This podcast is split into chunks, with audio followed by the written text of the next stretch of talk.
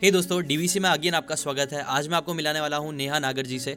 अगर आप इन्वेस्टमेंट से रिलेटेड नॉलेज कंज्यूम करते रहते हो तो आपने इनको ज़रूर देखा होगा इंस्टाग्राम टिकटॉक पे। जब टिकटॉक आया था, तब भी वो बहुत फ़ेमस हुई थी। इंस्टाग्राम पे राइट ना उनके आठ लाख से ज़्यादा फॉलोअर्स है। यूट्यूब पे थ्री हंड्रेड के से ज़्यादा फॉलोअर्स है। She is doing very well कैसे वो इंस्टाग्राम का यूज़ करके लाखों रुपये कमा रही है?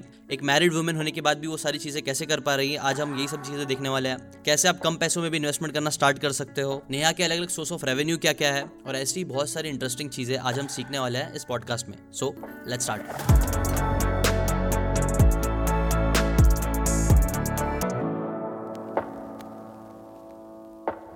welcome to DBC Neha ji हमने बहुत टाइम पहले से भी प्लान किया था कि करेंगे करेंगे but due to one and other ऐसा कंटेंट क्रिएटर्स के साथ यूजुअली होता ही है कि हम लोग सोचते हैं आज कल करेंगे बट वो आजकल कई बार नहीं आ पाता ड्यू टू अदर ऑब्लिगेशन और चीज़ें। बट फाइनली हम हमारी आज बात हो ही रही है। अच्छा तो मैं यही पूछना चाहूँगा कि कैसी चल रही है ज़िंदगी अभी एज अ कंटेंट क्रिएटर कैसा लग रहा है? क्या हो रहा है? प्रोफेशनली पर्सनली कंटेंट क्रिएशन मुझे लग रहा है ना, जैसे कोविड के वेव आए ना तो मेरे भी दो वेव आ चुके हैं थर्ड बाकी है। तो जब मैंने एकदम स्टार्ट किया था तो मेरे को बहुत अच्छा पुश मिला था। फिर उसके बाद मेरे को अच्छा। बहुत टाइम लगा लाइक पाँच से छः महीने आए नेक्स्ट हंड्रेड के क्रॉस करने में फिर उसके बाद एक और अच्छा। वेव आया मेरा जिसमें मैंने कुछ ही महीनों में आई थिंक चार फोर हंड्रेड के मतलब चार पाँच लाख फॉलोअर्स ऐड कर लिए थे फिर अब अच्छा। उसके बाद आई थिंक चार महीने हो गए मुझे बट मैं उतने ही फॉलोअर्स पे अटकी हुई हूँ और अब अच्छा। मुझे लग रहा है कि मेरा थर्ड वेव आने वाला है तो मैं उसका वेट कर रही हूँ और एज अ कॉन्टेंट क्रिएटर हाँ तो हाँ. मतलब नंबर्स थोड़ा सा मैटर करते हैं। माइंड में ना हमेशा रहते हैं नंबर्स और जब नंबर्स अच्छे जा रहे होते हैं तो कंटेंट के आइडियाज़ भी बहुत अच्छे से आते हैं एक्साइटेड होते हैं। जब नंबर्स सही नहीं जा रहे होते हैं तो थोड़ा थोड़ा सा डल हो जाते हैं। लेकिन अभी डेढ़ साल हुआ है, मैं भी सीख रही हूँ ये सारी चीज़ें। और मैं कोशिश कर रही हूँ कि जो नंबर गेम है ना, ये दिमाग से मैं निकाल सकूँ। ज़्यादातर कंटेंट क्रिएटर्स का ना यही प्रॉब्लम होती है। और जो वेव्स की तुमने थियोरी बताया ना ये मैंने कहीं तो मैंने एक बार बात किसी के साथ तो मैंने की थी शायद रणवीर भाई के साथ की थी मैंने बात। अच्छा। तो वहाँ पे भी मैंने ये वेव्स की बात की थी कि ना हमारा ना अपना जो चलता है ना वो हमेशा वेव्स में चलती है ज़िंदगी। कभी गुड टाइम्स आते हैं। हाँ, ये कभी गुड टाइम्स चले और ये हर चीज़ है ना वेव थियोरी काइंड ऑफ़ बोल सकते हो तुम एक कि हर चीज़ है ना वेव्स में चलती है चाहे अच्छा वक्त हो बुरा वक्त हो मतलब कंटेंट के लिए भी तुम्हारा कभी तुम बहुत पीक पर होगे लेकिन कभी फिर वो आता ही है डाउनफॉल एक, एक आता ही है लेकिन फिर अगर वो हम सस्टेन कर लेना तो वापस एक अपराइजिंग आती ही है। तो ये थियोरी एक्चुअली सच में मैंने भी बहुत बार हर जगह एक्सपीरियंस किया हो चाहे रिलेशनशिप हो चाहे प्रोफेशनल लाइफ हो चाहे हेल्थ हेल्थ से रिलेटेड भी देखा जाए ना तो ऐसे ही होता रहता है। कभी हम अच्छे होते हैं कभी हेल्थ बहुत सही रहती है फिर कभी कभी एकदम डिग्रेड होती है। खैर मैं चाहता हूँ एक्चुअली बहुत से व्यूवर्स को मेरे पता भी नहीं रहेगा कि आपकी स्टोरी कैसी है। मैंने ना अभी रिसेंटली ना एक वीडियो देखा था उसके अंदर कैसा था ना दो दो अलग अलग ग्रुप्स थे। एक लड़कियों का ग्रुप था एक लड़कों का ग्रुप दोनों मिक्स थे मिक्स एंड मैच थे। हाँ, हाँ। और वो लोग से ना क्वेश्चन पूछे जा रहे थे। फैमिली रिलेटेड क्वेश्चन पूछे जा रहे थे या बैकग्राउंड कि लाइक तुम में से कितने लोग हैं जिन लोग ने दस साल से पहले साइकिलिंग करना सीख ली थी ठीक है? हम्म, हम्म। तुम लोग में से कितने लोगों को खाना बनाने आता है हम्म। चाय बनानी आती काइंड ऑफ़ ऐसा रैंडम क्वेश्चन थे ठीक है? और उसमें गेम ऐसा था ना कि जब भी आप वो चीज़ अगर आपने करे हो तो आप दो कदम आगे लेना और अगर आपने नहीं करे हो वो चीज़ तो एक कदम पीछे ले लेना ठीक है हम्म। तो पहले जब जब जनरल क्वेश्चन चल रहे थे ना तो लड़का लड़की काइंड ऑफ़ इक्वली थे हम्म। दोनों कभी आगे कभी आगे पीछे आगे पीछे हो रहे थे ठीक है लेकिन जैसे ही ना वो क्वेश्चन वो लोग ने फाइनेंस से रिलेटेड करना स्टार्ट किया ना तो एक ड्रास्टिक चेंज देखने मिला कि लाइक ना जैसे उन्होंने पूछा कि टैक्स कितने लोगों को यहाँ टैक्सेशन के बारे में पता है? हाँ, हाँ। कितने लोगों ने को म्यूचुअल फंड और एसआईपी के बीच का डिफरेंस पता है? कितने लोग टैक्स फ़ाइल रिटर्न करने में मतलब वो एक्टिव होते हैं खुद से टैक्स फ़ाइल करते हैं या काइंड ऑफ़ ये सारी चीज़ें? तो जैसे ही ये फाइनेंस से रिलेटेड क्वेश्चन आना स्टार्ट हुए ना तो क्या हुआ पता है? जितने भी लड़के थे ना वो लोग आगे बढ़ते गए और लड़कियाँ जो बहुत आगे थी ना वो धीरे धीरे पीछे होने लग गई। तो बेसिकली बात यह है ना कि फाइनेंस और ज़्यादातर फीमेल्स है ना बहुत आज के टाइम पे भी इतना आगे होने के बाद भी है ना फाइनेंस में लड़कियाँ काफ़ी पीछे रहती हैं। उनको इतना इस चीज़ में अब पता नहीं इंटरेस्ट नहीं है या क्या चीज़ है और लोग को ऐसा सोसाइटी ने बना के रखी है कि फाइनेंस से रिलेटेड चीज़ें लड़के ही ज़्यादा करेंगे। और ये चीज़ में मैं देखा हूँ कि तुमने इस चीज़ को काफ़ी इसको टैकल करके लाइक फाइनेंस से रिलेटेड इतना अच्छा तुमने किया यू नो सो मच कि जितना बहुत सारे आदमियों को भी नहीं पता रहेगा है ना? मेरा क्वेश्चन ये कि तुम्हारी ये जर्नी स्टार्ट कैसे हुई? और तुम ये सब चीज़ें कैसे कर पा रहे हो इतने अच्छे से? यार फाइनेंस का ना सच बोला है आपने कि वुमेन ना खुद को ही पीछा कर लेती है एक्चुअली जैसे अगर हम मैं अपनी ऐसी फैमिली से आती हूँ जो ज़्यादा रिच नहीं है या ज़्यादा यू नो पुअर नहीं है बट स्टिल हम्म। हमारे जो डिसीजंस है फैमिली में जो फाइनेंशियल है स्पेशली वो सारे पेरेंट्स ही लेते हैं मतलब फादर ही लेते हैं फादर या ब्रदर और हम खुद भी हम्म। क्योंकि हमें या तो खुद ही इंटरेस्ट नहीं है इन चीज़ों में। एक ये रीज़न हो सकता है कि मैं क्यों देखूँ? लाइक जब मैंने अगर सैलरी अर्न करनी भी स्टार्ट की है तो मैं अर्न कर रही हूँ सेव कर रही हूँ, लेकिन उनको कैसे मैनेज करना है, वो मैं खुद से नहीं सीखना चाह रही हूँ। तो ये मैंने आसपास अपनी जो वुमेन है मेरी मदर है या मेरी बहन है तो उनमें देखी है ये कि उनमें उनके अंदर इंटरेस्ट खुद से ही कम होता है और फिर अगर होता भी है और वो कहीं अपनी ओपिनियन रखती है तो फिर उनके ओपिनियन को इतनी तवज्जो नहीं दी जाती है जितने कि अगर कोई मेल हम्म। अपना ओपिनियन दे रहा होगा तो उसको ही सुनेंगे लोग लेकिन मैं अगर बोलने लगूँ तो मेरी नहीं सुनेंगे तो ये हम्म। मैंने अपने करियर में भी एक्सपीरियंस किया है एक्चुअली जैसे मैं अगर किसी मीटिंग में जा रही हूँ तो स्टार्टिंग के हम्म। जो पाँच या दस मिनट है वो थोड़े ऑकवर्ड होते हैं कि अच्छा। मतलब वो दिख रहा होता है मुझे कि क्यों ऑकवर्ड है। बट धीरे धीरे जब कॉन्वर्सेशन चलती जाती है तो फिर वो मेल या फीमेल वाला ना मैटर नहीं करता है। वो स्टार्टिंग के पाँच दस मिनट के लिए मैटर करता है। लेकिन हाँ अब मुझे ऐसा ऑकवर्ड कोई फील करा रहा है तो ऑब्वियसली नेक्स्ट टाइम मैं जाने से पहले दो बार या तीन बार सोचूँगी तो फिर खुद को दोबारा पीछे कर लूँगी। तो वही होता है बाकी हम्म। सारी फीमेल के साथ भी। और मेरी जर्नी हम्म। कैसे स्टार्ट हुई ऐसा कुछ प्लान नहीं था कि फाइनेंस में कुछ करना है। घर में कुछ फाइनेंशियल इश्यूज़ थे हम गाँव से शहर आए थे और मैं घर में सबसे बड़ी थी तो मुझसे एक्सपेक्टेशंस थी कि मैं कुछ बड़ा करूँगी हम्म। लेकिन मेरी एजुकेशन इतनी अच्छी नहीं थी गाँव में भी अच्छी नहीं नहीं हुई थी स्कूल चेंज होना एंड देन सिटी चेंज होना हिंदी से इंग्लिश मीडियम गवर्नमेंट से प्राइवेट ये सब होता गया तो नहीं थी मैं इतनी एकेडमिक्स अच्छा। में इतनी स्ट्रांग नहीं थी तो उसके हम्म। बाद यहाँ पर जब हम शिफ्ट हुए तो थोड़ा सा चेंज आया कल्चर में तो मैंने थोड़ा ध्यान देना स्टार्ट किया तो फिर सेवेंटी के आसपास नंबर्स आने लगे लेकिन वो भी एवरेज था उन नंबर्स के साथ या क्योंकि हमें नंबर से जज किया जाता है तो ऐसा कुछ कॉन्फिडेंस नहीं था मेरे अंदर कि मैं कुछ बड़ा कर ही लूँगी बट ये था कि करना हम्म। तो है करना तो है कुछ ना कुछ तो करना है अपने लिए नहीं अपनी क्योंकि छोटे भाई बहन हैं और अपनी फैमिली है जो हम्म। गाँव छोड़ के शहर है उनके लिए कुछ करना है तो ऐसे करके हम्म। मतलब कुछ ना कुछ वो जो फायर है ना वो आती गई आती गई अंदर। और फिर जब ट्वेल्थ हम्म। के आसपास मैं पहुँची तो मैंने कहा कुछ बड़ा करना है। और कॉमर्स वालों के लिए बड़ा क्या होता है? चार्टर्ड अकाउंटेंसी का कोर्स तो अपन ने उसी में अपना एडमिशन वगैरह लिया मतलब एनरोल कराया अपने आप को। फिर कुछ लेवल्स क्लियर भी हुए तो कॉन्फिडेंस आने लगा। लेकिन फिर उसके बाद जो हमारे बाकी लेवल्स होते हैं वो क्लियर नहीं हुए। तो तीन साल में वहाँ अटक गई। लेकिन तीन साल में मैंने काम किया चार्टर्ड अकाउंटेंट के अंडर। और मैंने पढ़ी सब्जेक्ट्स वगैरह तो इंटरेस्ट तो आया, लेकिन क्योंकि क्लियर नहीं हो रहे थे ना एग्ज़ाम तो एक सेल्फ डाउट आता है ना कि यार क्यों क्लियर नहीं हो रहे हैं? मतलब इंटरेस्ट आ रहा है, लेकिन चीज़ें मेरे को क्लियर नहीं होंगे रिज़ल्ट नहीं मिलेंगे तो मुझे लगेगा कि ये वेस्ट है। तो वो डिमोटिवेशन वाला फ़ेज़ उस वक्त स्टार्ट हुआ और फैमिली से भी फिर फैमिली भी सोचने लगी ये क्या ही करेगी इसकी शादी कर दो। तो वो वाला एटमोसफेयर अच्छा। हाँ तीन साल फिर पूरा वो प्रो, जो प्रॉपर डिप्रेशन टाइप कह लो या प्रॉब्लम्स कह लो लाइफ की वो तीन साल चली थी मेरे साथ। एंड देन फिर वो शादी का जो डंडा होता है ना कि अच्छा अब ये कुछ कर ही नहीं रही है अब तो बी कॉम भी हो गई है इसकी तो अब शादी कर हाँ. दो। तो उससे बचने के लिए मैंने कहा कुछ और करते हैं। तो फिर मैंने एक बीपीओ में जॉब की एक दो जगह और जॉब की थोड़ा सा पैसा जुटाया और फिर एमबीए किया फाइनेंस में ही।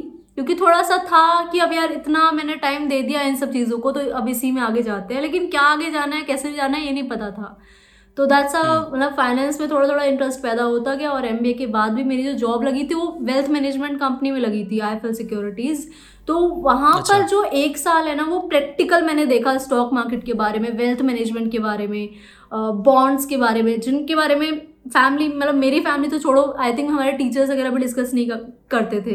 तो वहाँ से और ज़्यादा इंटरेस्ट आया। मैंने कहा वेल्थ मैनेजमेंट काफ़ी अच्छा फ़ील्ड है फाइनेंस काफ़ी अच्छा फ़ील्ड है तो ये मेरा करियर का वो रहा है। एंड देन फिर जब एक डेढ़ साल बीत गए वहाँ पर और मैं क्लाइंट से मीटिंग करती थी तो मुझे लगता था कि यार जितने भी मेरे क्लाइंट्स थे हमारा जो टीम था उनके तो वो ज़्यादातर बिज़नेस में थे। जो वेल्थ उन्होंने बनाई है वो बिज़नेस से बनाई है। तो मैंने कहा मुझे भी कुछ अपना ही करना पड़ेगा। तो मैंने तीन साल अपने टैक्सेशन को दिए थे अकाउंटिंग को दिए थे तो मैंने उसी की फर्म स्टार्ट की ऑनलाइन स्टार्ट करी और फिर दैट्स इट मतलब ऐसे मेरी ये जर्नी स्टार्ट हुई। तो ये बिज़नेस पर्सपेक्टिव फिर कंटेंट क्रिएशन में कैसे स्टार्ट हुआ? मतलब हाउ डिड इट स्टार्ट कैसे तुम कंटेंट क्रिएटर बन गए इतने अच्छे? यार लॉकडाउन वाले क्रिएटर हैं हम। कि लॉकडाउन अच्छा। में घर बैठ गए थे और फिर जब कुछ करने को नहीं था तो चलो सोशल मीडिया स्क्रॉल कर लेते हैं। तो स्क्रॉलिंग तो हाँ. करते ही थे जब लॉकडाउन में और क्या क्या ही काम रहता था? हमारे थाली बजाओ तालियाँ बजाओ। हाँ. तो अच्छा। वही वाला सीन था कि वीडियोस देख रहे हैं और फिर क्योंकि एक अगर तुम कुछ स्टार्ट कर दिया, थोड़ा रिस्की स्पेशली बिज़नेस तुमने स्टार्ट किया है, और फैमिली भी पूछने लगते हैं कि क्या ही करोगे जॉब तो छोड़ दी है तुमने, और अब लॉकडाउन में भी लॉस में ही जा रहे हो तुम। तो थोड़ी इनसिक्योरिटीज़ रहती थी टेंशन रहती थी तो मैंने कहा, यार, कुछ तो करना पड़ेगा। तो मैंने कहा, चलो सोशल मीडिया पे कंटेंट नहीं था एक्चुअली फाइनेंस का या टैक्स स्पेशली टैक्सेशन का कंटेंट बहुत कम है, अभी भी बहुत कम है सोशल मीडिया पे ना। तो मैंने कहा हम्म। चलो इस पर एजुकेशन स्टार्ट करते हैं। यूट्यूब पे तो फिर भी कंटेंट था फाइनेंस के बारे में टैक्सेशन के बारे में। लेकिन जो बहुत पॉपुलर एप्लीकेशन थी टिकटॉक उस पर बिल्कुल कंटेंट नहीं था फाइनेंस के अराउंड और टैक्सेशन के अराउंड तो मैंने कहा चलो यार एक बार हाथ ट्राई कर लेते हैं। तो मैंने एक दो वीडियोस बनाई। उस वक्त एम एस एम ई का पैकेज आया था तो लोगों को क्लैरिटी नहीं थी कि लोन जो गवर्नमेंट दे रही है वो कैसे देगी एम एस एम ईज के लिए क्या बेनिफिट गवर्नमेंट दे रही है। फिर आई टी आर का टाइम हम्म। भी उसी वक्त था तो आई टी आर की डेट डिले हो गई थी तो ड्यू डेट क्या होती है लास्ट डेट क्या होती है ये बहुत बेसिक से चीज़ें की वीडियोस बनाई मैंने और बहुत ही अच्छा रिस्पॉन्स आया मतलब बहुत ज़्यादा अच्छा रिस्पॉन्स आया कि मेरे दो महीने में तीन लाख फॉलोअर्स हो गए थे टिकटॉक पे तो nice. तो मैं बहुत सरप्राइज़ थी कि भाई फाइनेंस का या टेक्सटाइल कंटेंट चल जाएगा मार्केट में और इतने अच्छे तरीके से चला। तो आई एम थैंकफुल कि मैंने वो वीडियोस बनाई और सोचा इसके बारे में। ये बहुत कंटेंट क्रिएटर्स के लिए ना आई थिंक ये बहुत अच्छा लेसन भी है यहाँ पे, बहुत सारे लेसन है एक्चुअली तुम्हारी स्टोरी में। पहली बात तो ये कि जब ज़्यादातर लोग, जब भी प्रॉब्लम्स आते हैं लाइफ में तो दे जस्ट क्विट या फिर वो जो सिर्फ़ जो इजी रास्ता होता है, वो अपनाने की कोशिश करते हैं। They don't do anything but मैंने एक चीज़ नोटिस की, अभी तक जितनी भी तुमने स्टोरी बताया you always took some action तुमको हंड्रेड परसेंट बिलीव नहीं था लेकिन तुमने जब एक्शन लिया तो धीरे धीरे रिज़ल्ट दिखना स्टार्ट हुआ और उसने कॉन्फिडेंस दिया। और मैं जैसे अभी हमारा डीबीसी है ना डिजिटल बिज़नेस क्रिएटर तो वो मैं ज़्यादातर इसी पे फोकस करूँ कि कैसे लोग ऑनलाइन बिज़नेस कर सकते हैं या फिर कैसे ऑनलाइन क्रिएटर बन सकते हैं। मैं अपने व्यूवर्स के साथ यही नॉलेज शेयर करने की कोशिश कर रहा हूँ इस पॉडकास्ट में। हम्म। तो मैं तुम्हारी स्टोरी से मैंने ये सब चीज़ें नोटिस करी कि कैसे तुमने ना एक मार्केट में गैप देखा कि ये चीज़ में ना अभी तक कोई कर रहा नहीं है और ये मैं कर सकती हूँ है ना? और कहीं ना कहीं मेरी भी स्टोरी ना सिमिलर ही है। मेरे को भी ना ऐसा लगा था कि यार बुक समरीज ना कोई इंडिया में एनिमेशन में तो कर रहा ही नहीं है। हम्म। और वो थी वैल्यूबल चीज़। तो वो लोगों की नीड को पूरा कर रही थी और बहुत वैल्यूबल थी और यूनिक थी। हम्म। नया था। तो इसीलिए मेरा भी चल गया और बहुत जल्दी आ, मुझे भी रिज़ल्ट दिखे। एंड सिमिलरली आपकी स्टोरी में मेरे को वही सेम चीज़ सेम पैटर्न देखने मिला कि लाइक एक गैप था जो तुमने नोटिस किया और उसको तुमने अच्छे से सिंपल वर्ड्स में कंटेंट बनाया और तुमको जल्दी रिजल्ट्स भी मिले। अच्छा फिर टिकटॉक से इंस्टाग्राम पे तुमने ट्रांजिशन उसका क्या स्टोरी उसका कैसा चला? यार फिर टिकटॉक बंद हो गया था ना तो प्रॉब्लम ये थी कि मैं बिज़नेस मतलब मेरा फोकस ये भी था कि मेरे पास कॉल्स भी आनी चाहिए। तो मैं जो वीडियोस बनाती थी उनमें एक लोगो लगाती थी कोने में टेक्सेशन हेल्प डॉट इन ताकि लोग विज़िट करें और अगर उन्हें सर्विस लेनी हो तो कॉल करें। तो मेरा जो मेन फोकस हम्म। पहले था कि बिज़नेस को प्रमोट करूँ लेकिन जो दो महीने मुझे रिस्पॉन्स मिला तो मेरा जो मोटिवेशन है वो कंटेंट क्रिएशन की तरफ़ भी ज़्यादा होने लगा। और उसके बाद लेकिन जब टिकटॉक बंद हो गया तो थोड़ा सा झटका लगा मेरे को कि यार एकदम से सब कुछ चला गया। और मैंने ऐसा कुछ एक्सप्लोर नहीं किया था कि इंस्टाग्राम पर भी कुछ अपना कर लूँ, क्योंकि इंस्टाग्राम तो बिल्कुल भी उस वक्त तो बिल्कुल एजुकेशन कंटेंट में नहीं था। आई रिमेंबर ट्वेंटी ट्वेंटी में तो है ना, बिल्कुल भी नहीं था। वो तो जब ये टिकटॉक बंद हुआ है, उसके बाद जो इन्फॉर्मेटिव कंटेंट वाले कंटेंट क्रिएटर्स है, वो आने लगे। तो वहाँ पर मुझे शॉर्ट ही नहीं हम्म, थी वही उसके बाद ही इंस्टाग्राम ने भी फोकस करना स्टार्ट किया ना शॉर्ट वीडियोस इस सब पे। हाँ न्यूज़ सुनी थी ना कि रील का भी मतलब इंस्टा का भी कुछ आने वाला है तो मैंने कहा देखते हैं यार क्या आएगा और ये भी न्यूज़ आ रही थी कि टिकटॉक भी वापस आएगा आएगा। तो इतना स्टार्टिंग का जो पहला वीक था लग रहा था कि वापस आ जाएगा यार कैसे बैन कर सकते हैं? और फिर आई थिंक पंद्रह दिन बाद या फिर एक महीने बाद आया था इंस्टाग्राम का ना हाँ, हाँ। ये रील वाला फीचर तो मैंने कहा चलो क्योंकि अपना शॉर्ट वीडियो में हाथ बैठ गया था तो लगा था कि शॉर्ट वीडियो में ही कुछ कर सकते हैं। तुम्हारा मतलब कंटेंट था टिकटॉक पर? हाँ मैंने डाला था। स्टार्टिंग में मैंने काफ़ी रेजिस्ट किया क्योंकि वो हाँ, देख रहा था एजुकेशनल कंटेंट ज़्यादा उधर था नहीं। जैसा चल रहा था ना वो सब ज़्यादा वो टाइम हाँ। फालतू फालतू टाइप के कंटेंट ज़्यादा थे टिकटॉक पे। तो मेरे को भी एक रेजिस्टेंस आ रहा था पता नहीं डालना चाहिए नहीं डालना चाहिए बट फिर मैंने बोला कोई तो शुरुआत करेगा एजुकेशनल कंटेंट की तो क्यों ना हम ही स्टार्ट कर दे? तो फिर मैंने भी मैं बोला चलो मैं भी डालता हूँ। तो मैंने भी स्टार्ट किया तो बहुत जल्दी मुझे भी बहुत अच्छे व्यूज़ आ गए थे लाइक तीन लाख चार लाख सब्सक्राइबर्स हो गए थे बहुत जल्दी। बट वो हाँ जैसा हुआ ना फिर स्टार्ट किया था। मैंने पता नहीं यार यार मेरे को ईयर तो नहीं याद है बट बहुत जल्दी कुछ महीनों में ही मैंने देखा था कि मेरे भी फॉलोअर्स है ना दो तीन लाख हो गए थे तीन लाख के ऊपर चले गए थे। तो अच्छा चल रहा था लेकिन फिर जैसे ही मेरा पिकअप पकड़ा ना वैसे ही टिकटॉक बैन हो गया। खैर उसके बाद फिर मैंने बंद कर दिया था फिर वही अपना इंस्टाग्राम आ गया इंस्टाग्राम रील शॉर्ट्स ये तो मुझे तब तब भी पक्का पता था कि यार ये गया है टिकटॉक लेकिन दूसरे प्लेटफॉर्म पे तो शॉर्ट्स आएगा ही आएगा। बिकॉज़ लोगों के ना हाँ। इसकी आदत लग गई लोगों को शॉर्ट कॉन्टेंट की। वो बहुत डोपोमिन रिच रहता है कंटेंट आप स्क्रॉल करते हो आपको एक से एक अलग अलग बहुत ही यूनिक कंटेंट देखने मिलता है तो वो ब्रेन को बहुत पसंद आता है हमारे। आई थिंक इंस्टाग्राम ने तो अभी भी रिप्लेस नहीं किया है ना टिकटॉक को लाइक like, उस टाइप का जो एडिक्शन था टिकटॉक को लेकर शायद अब इतना नहीं है रील को लेकर। व्हाट डू यू थिंक या फिर हो गया हाँ। पूरा कम्प्लीटली टिकटॉक कैसा है ना टिकटॉक पे ना सब एक जगह पे जमा हुआ था जो पूरा कॉन्सेंट्रेटेड एनर्जी थी ना सारे लोगों की। वो एक ही जगह पे थी एक ही प्लेटफॉर्म था तो वो एनर्जी काफ़ी पावरफुल थी। लेकिन जैसे ही टिकटॉक बैन हुआ ना तो वो सारी एनर्जी डाइवर्ट हो गई। बहुत से कंटेंट क्रिएटर मौज पे चले गए कुछ रील्स पे चले गए कुछ शॉर्ट्स पे फोकस करने लग गए। ऐसा बहुत अलग अलग जगह पे वो लोग डाइवर्ट हो गए तो उसका ऑब्वियसली उसका जो पावर भी होता है ना वो कम हो गया। कम इन द सेंस अपन को कम दिख रहा है इंडिविजुअल प्लेटफॉर्म्स पे बट कंबाइन देखा जाए तो कंबाइन अभी भी जैसे अभी रिसेंटली ना यूट्यूब का अगर तुम देखोगे ना तो यूट्यूब के जो सीईओ है सुजैन नाम आई थिंक उनका कुछ उन्होंने भी न्यूज़ लेटर पे डाले उन्होंने बताया कि कितना कुछ कितने तो ट्रिलियन मिनट्स कितना मिलियन या ट्रिलियन था आई डोंट रिमेंबर उतने मिनट्स का उतना तो मिनट्स का शॉर्ट वीडियो कंटेंट लोग कंज्यूम कर रहे हैं और बहुत अच्छा अच्छा डेटा आया था न्यूज़ लेटर टाइप का कुछ तो था उसमें बताया गया कि कितना ज़्यादा शॉर्ट्स है ना चल रहा है। तो यूट्यूब पे भी चल रहा है रील्स पे भी ऑब्वियसली चल ही रहा है तो हर जगह ना लेकिन डाइवर्ट हो गया है। और पहले सब क्या कॉन्सेंट्रेटेड था टिकटॉक में ही सारे क्रिएटर्स भी और सारे यूज़र्स भी एक ही जगह पे थे तो ऑब्वियसली वो बहुत पावरफुल था। मे बी टू या फाइव ईयर्स लगे किसी एक प्लेटफॉर्म को टिकटॉक बनने में। Maybe YouTube I think TikTok शायद ही बन पाएगा अभी वापस से क्योंकि हाँ। ना। पहले एक ही प्लेयर था अभी कैसे ना समझो अगर कोई भी कोई भी इंडस्ट्री में एक सोलो प्लेयर था वो काइंड ऑफ़ कैसे मोनोपोली जैसा था उसका वो एकदम स्ट्रांग हम्म। था। लेकिन अभी कैसा हो गया ना वो पूरा डाइवर्ट हो गया। तो कुछ लोग यहाँ पे कुछ लोग व्यूवर्स है ना उनका एक गेम थियरी करके चीज़ होती है ना ज़ीरो सम गेम तो अभी राइट नाउ कैसे ना कुछ लोग यहाँ पे डाइवर्ट है कुछ लोग वहाँ पे डाइवर्ट है तो वो उतना टिकटॉक जितना पावरफुल शायद ही कोई भी दूसरा प्लेटफॉर्म हो पाए। बहुत मुश्किल लग रहा है मेरे को। लॉन्ग फॉर्म तो चलेगा ही ना कंटेंट लॉन्ग फॉर्म तो अपना है ही शॉर्ट फॉर्म पे लेकिन ज़्यादा लोग डाइवर्ट हो रहे हैं आजकल ये देखा जा रहा है। तो अभी भी ऐसा नहीं है कि लेकिन इसका मतलब ये नहीं कि हमें शॉर्ट चीज़ पे फोकस नहीं करना चाहिए और हम यूट्यूब से बहुत ग्रो नहीं कर सकते शॉर्ट से इंस्टाग्राम से ग्रो नहीं कर सकते। अभी भी बहुत अपॉर्चुनिटी है मेरे हिसाब से दोनों हर जगह पे। क्योंकि वो लोग वो लोग भी रीच दे रहे हैं बहुत अच्छा खासा रीच मिल रहा है अगर आप अच्छे से कंटेंट डालोगे तो। क्योंकि मैंने यूट्यूब शॉर्ट पे भी अपलोड करना स्टार्ट किया था मतलब तब से आया तब से ही। बट अभी एक महीने में मेरे मतलब पहले बढ़ ही नहीं रहे थे। पाँच छः हज़ार ऐसे हुए पूरे साल में पूरे एक साल में। लेकिन अब एक महीने में ही सत्तर हज़ार के फॉलोअर्स हो गए मतलब अब बहुत सही से रीच दे रहा है या फिर अब एल्गोरिथम ने मेरा चैनल कैच किया है। हो सकता है हो सकता है। वो टाइम लगता है हाँ। धीरे धीरे हाँ। तुम एक्चुअली तुम maybe you are getting smarter day by day कि कौन सा कंटेंट डालना चाहिए कैसा चाहिए और तुमको हम्म। धीरे धीरे लोग फैमिलियर हो जाते हैं। अभी जैसे कोई एक कंटेंट भी हिट होता है ना तो फिर बहुत सारे यूज़र हम्म। तुम्हारा एक चैनल पे जाते हैं देखना स्टार्ट करते हैं तो वो कंपाउंड इफ़ेक्ट होता ही है हर हर जगह पे। स्टार्टिंग में बहुत कम कम रहता है लेकिन फिर एक टाइम बाद है ना वो टेन एक्स हंड्रेड एक्स हो जाता है कई बार।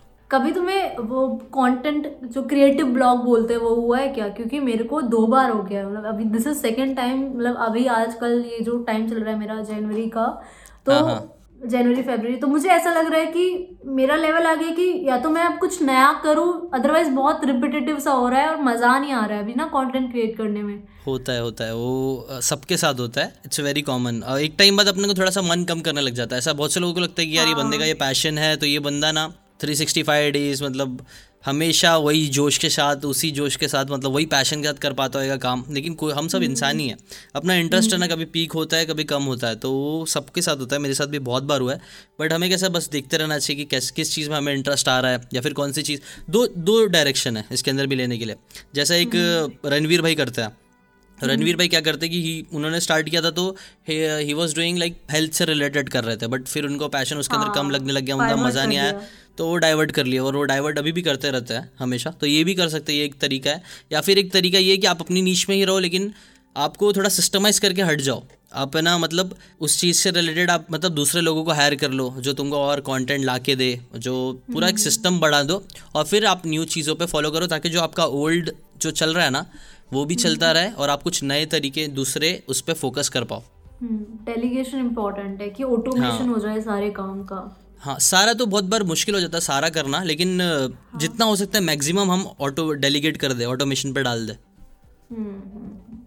सीखना पड़ेगा ये सब। हाँ और वो सब इतना टाइम टू टाइम समझ में आता रहता है धीरे धीरे तो मैंने बेसिकली मैंने तो ऐसे निकल जाता है। वो अभी तो तुम मतलब तुम तो फिर भी बहुत इस एज में मतलब काफ़ी यंग हो इसमें। तो मैं तो पिछले सात आठ हम्म। साल से कर रहा हूँ तो मेरे को काफ़ी ज़्यादा वो साइकिल्स आके गए जो तुमको एक दो आए। मुझे कई बार आके गए बट मेरा ना एक पीछे ना एक वो था एक दिमाग में गोल था कि मुझे ना बुक से रिलेटेड ही बिज़नेस करना है बुक से रिलेटेड चीज़ें करना है। जैसे हमने ऑनलाइन वीडियो बुक्स एक नई वेबसाइट लॉन्च करी जहाँ हम ऑडियो बुक के बजाय वीडियो बुक्स बेच रहा है ठीक है? तो मेरे पीछे वो गोल था कि मुझे ये करना है इसीलिए मुझे बुक से रिलेटेड ऑडियंस को बना के रखना है। मुझे हेल्थ में नहीं घुसना था मुझे इस सब दूसरी चीज़ों में नहीं घुसना था जो पॉपुलर हो रही है।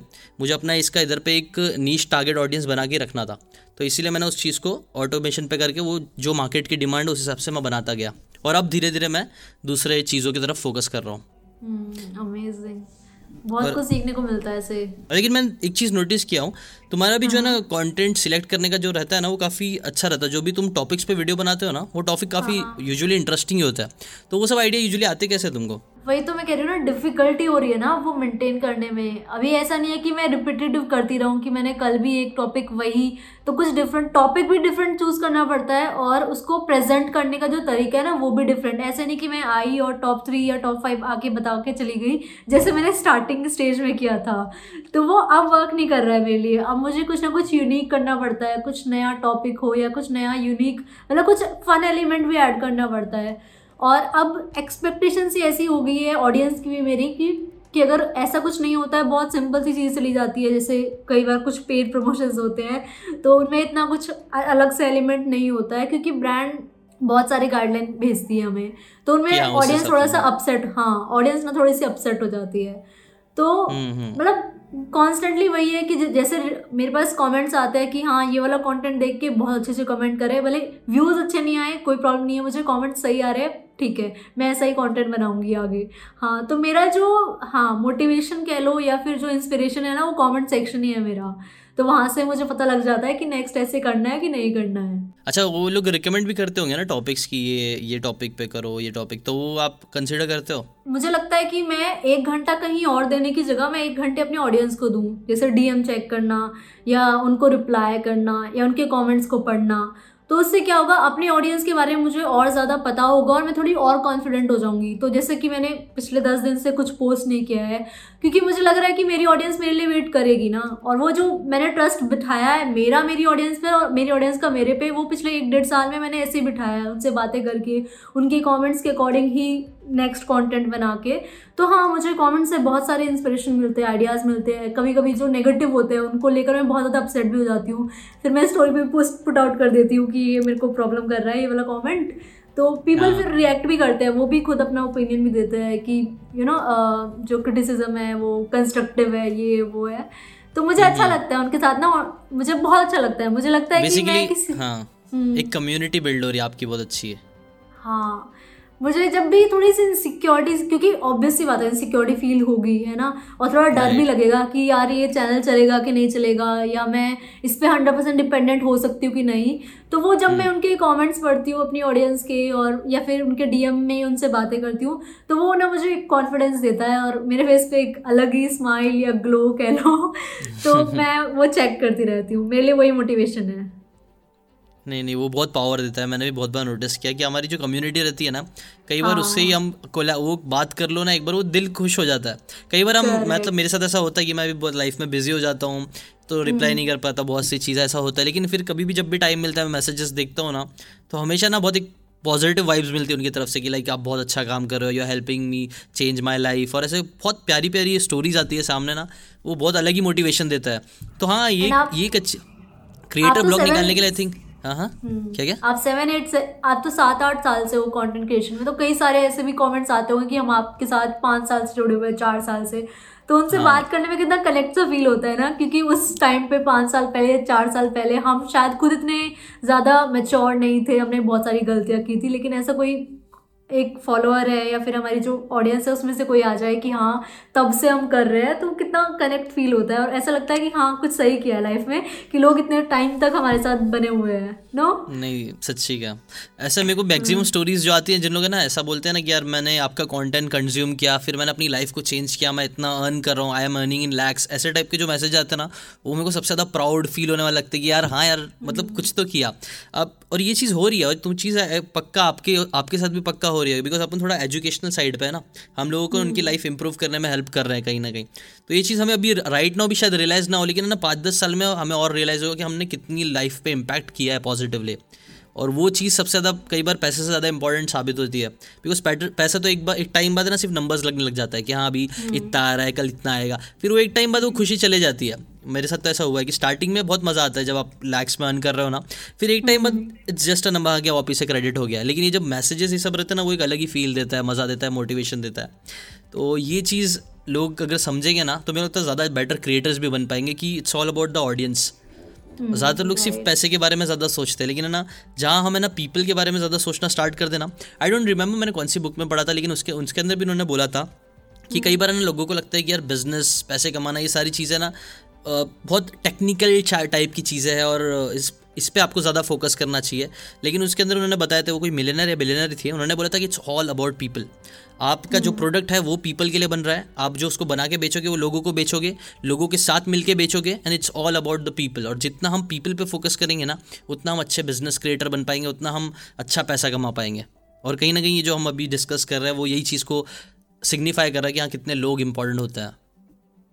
आई थिंक मेंटल हेल्थ के लिए भी इम्पोर्टेंट होता है क्योंकि नंबर्स तुम्हें उतना खुश नहीं रखेंगे जितना तारीफ़ हो या फिर जितने लोग कनेक्टेड फील कर रहे हैं वो आपको मोटिवेट करेंगे या फिर आपको हैप्पी रखेंगे मेंटली राइट राइट एक्जैक्टली वो है ना एक मैजलोज हायर की ऑफ़ मैजलोज की हायर की है। उसमें कैसा आप स्टार्टिंग के कुछ फ़िज़िकल चीज़ें होती है जो मतलब हाँ फिर सेल्फ एक्चुअलाइजेशन रिस्पेक्ट ये सारी चीज़ें हमेशा वो हायर की के टॉप पे होती है जो सबसे ज़्यादा हैप्पीनेस हम्म। देती है हमें कंप्लीट फील कराती है। तो वो कई बार ये सब कम्युनिटी के थ्रू ही हो पाता है। और ऐसे सिर्फ़ खाना पीना तो यार लग कई लोग खा कुछ भी काम करके कमा ही रहा जी रह रहा। अच्छा अभी थोड़ा इंटरेस्टिंग क्वेश्चंस की तरफ़ और आते हैं। हाँ, हाँ। थोड़े क्वेश्चंस इन्वेस्टिंग आपका पूरा जो फ़ील्ड है इन्वेस्टिंग से रिलेटेड है। तो कुछ इन्वेस्टमेंट से रिलेटेड कुछ ऐसे मिस्टेक जो तुमको लगता है ज़्यादातर लोग कर रहे हैं आज इन्वेस्टिंग को लेके? यंगस्टर्स बोल सकते हो हम्म। हाँ इन्वेस्टिंग क्या है कि सिर्फ़ इन्वेस्टमेंट डायरेक्टली स्टॉक्स में करना है क्रिप्टो में करना वो इन्वेस्टिंग नहीं है। इन्वेस्टिंग करने के लिए आपको पहले अपना पर्सनल फाइनेंस भी देखना पड़ेगा फाइनेंशियल गोल्स बनाने पड़ेंगे रिस्क कैपिटाइट चेक करके गोल सेटिंग करके फिर आपको इन्वेस्ट करना चाहिए। बट अब क्या कर रहे हैं इन्वेस्टर्स क्योंकि उन्होंने बहुत अच्छे रिटर्न्स देख लिए क्रिप्टो में भी और इक्विटीज़ में भी ट्वेंटी ट्वेंटी में। तो आप क्या कर रहे हैं? वो डायरेक्टली जंप कर रहे हैं कि ये वाला स्टॉक खरीद लूँ वो वाला स्टॉक खरीद लूँ ये वाला क्रिप्टो खरीद लूँ वो वाला क्रिप्टो खरीद लूँ। वो जो पहले के स्टेप्स होते हैं ना हमारे वो एकदम मिस आउट कर रहे हैं लाइक जंप कर रहे हैं वो एकदम से। और ये सबसे बड़ी गलती है जो आजकल लोग कर रहे हैं। दूसरी बड़ी गलती है टेलीग्राम ग्रुप्स पे जो हमें कॉल्स मिल रही है या फिर इन्फ्लुएंसर्स अगर अपनी ओपिनियन दे रहे हैं तो उनको सीरियसली लेकर खुद अपने इन्वेस्टमेंट डिसीजंस उनके अकॉर्डिंग ले रहे हैं। तो ये भी बहुत ज़्यादा गलत कर रहे हैं और इस पर अवेयरनेस अभी बहुत ही कम है लाइक like, मेरे पास एक दो बार कई बार मैसेज आया कि हमारे साथ ये टेलीग्राम पे फ्रॉड हो गया है ये हो गया है तो अच्छा। इतना अवेयरनेस कम होते हुए भी तुम क्यों अपना पैसा पुट आउट कर रहे हो तुमने अपने आप को पहले एजुकेट तो किया नहीं है तुमने पहले हम्म। पढ़ा तो है नहीं इनके बारे में खुद तो रिसर्च की नहीं है और कोई कह हम्म। रहा है कि इस स्टॉक में लगा दो इस क्रिप्टो में लगा दो तुम कैसे लगा सकते हो यार और जो ऐसे लगा रहे हैं और फिर जैसे मार्केट अभी थोड़ा सा वॉलेटाइल हो रहा है और काफ़ी लोग डरे हुए हैं कि यहाँ पर क्रैश आने वाला है क्रैश आने वाला है। लेकिन अगर आप प्रॉपर स्टेप वाइज इन्वेस्टिंग करते कि personal finance goal setting risk check करते अपना और टाइम पीरियड चेक करते कि कब तक के लिए आप इन्वेस्ट कर रहे हो। अपना एक टारगेट रिटर्न सेट करते ये सारी चीज़ें पूरा स्टेप फॉलो करते तो आपको ये चीज़ों, जो वॉलिटिलिटी है ना मार्केट में, ये इतनी परेशान नहीं करेगी।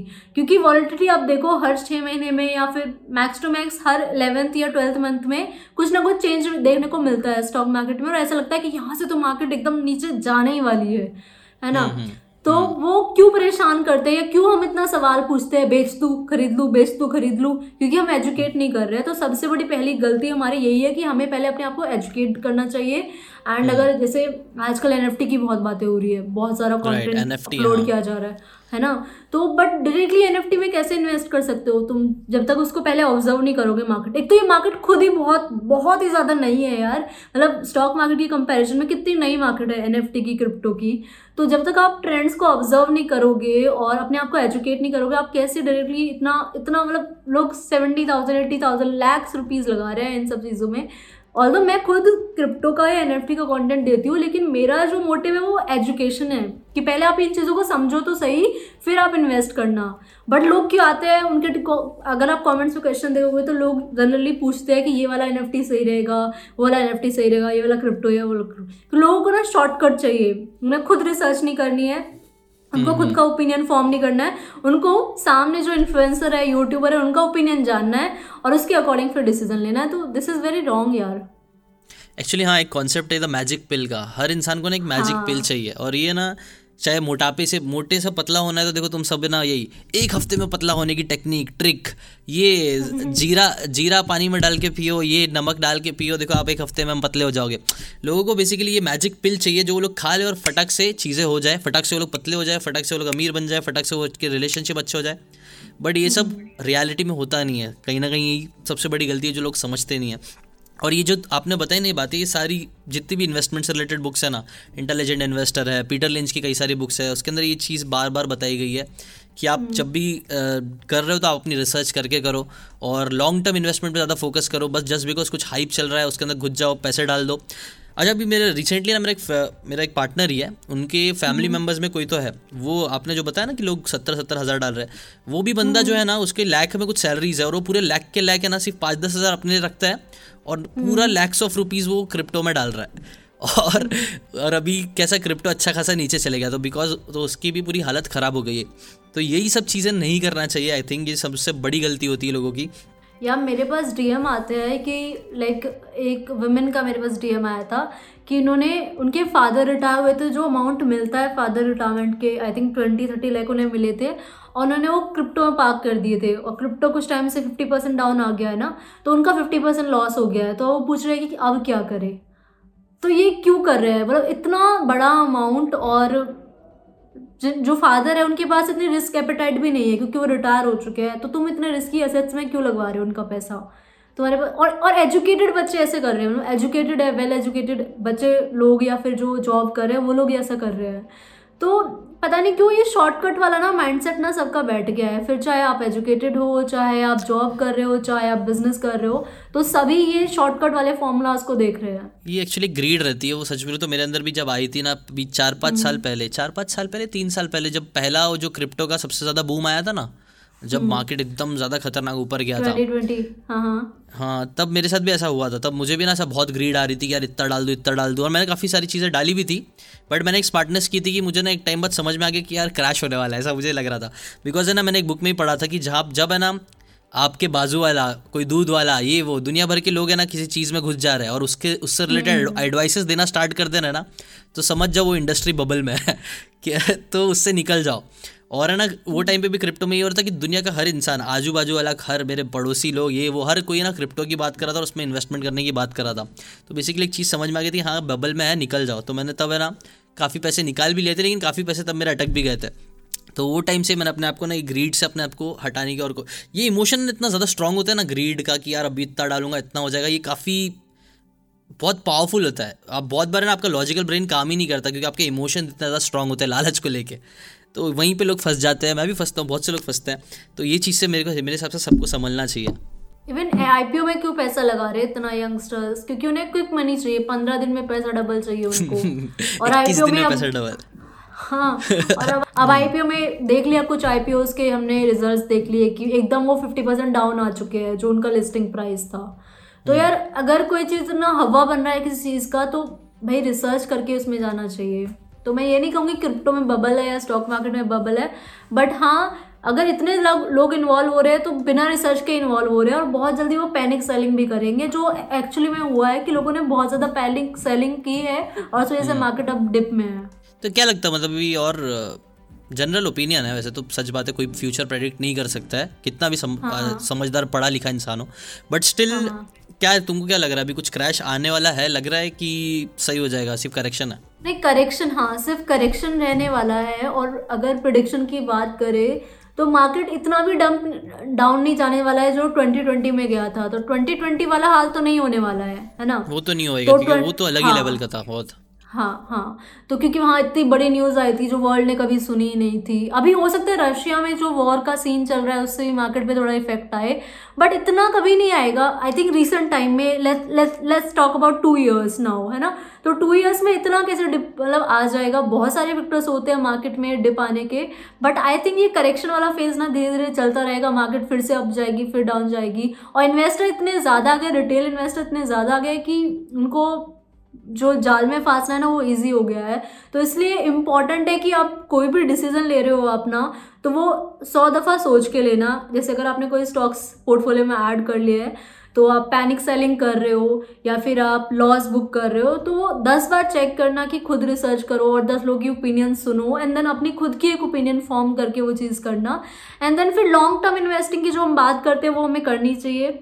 आप लॉन्ग टर्म यानी कि पाँच साल मिनिमम पाँच साल एक स्टॉक में आपको इन्वेस्टेड रहना पड़ता है, तब जाकर आपको ऑन एन एवरेज दस बारह परसेंट का रिटर्न मिलता है। और इसको बीट करने का वॉलिटिलिटी को बीट करने का आप जो प्रडिक्शंस करते हैं कि क्रैश आना है कि नहीं आना तो उस उससे बचने का ये हेडेक जो है ना सारी इससे बचने का तरीका यही है कि आप एसआईपी के थ्रू ही इन्वेस्ट करो। भले ही आप म्यूचुअल हम्म। फंड में कर रहे हो या स्टॉक्स में भी। कई सारी एप्लीकेशन आती है जो एसआईपी इन स्टॉक्स का भी ऑप्शन दे रही है आजकल है ना?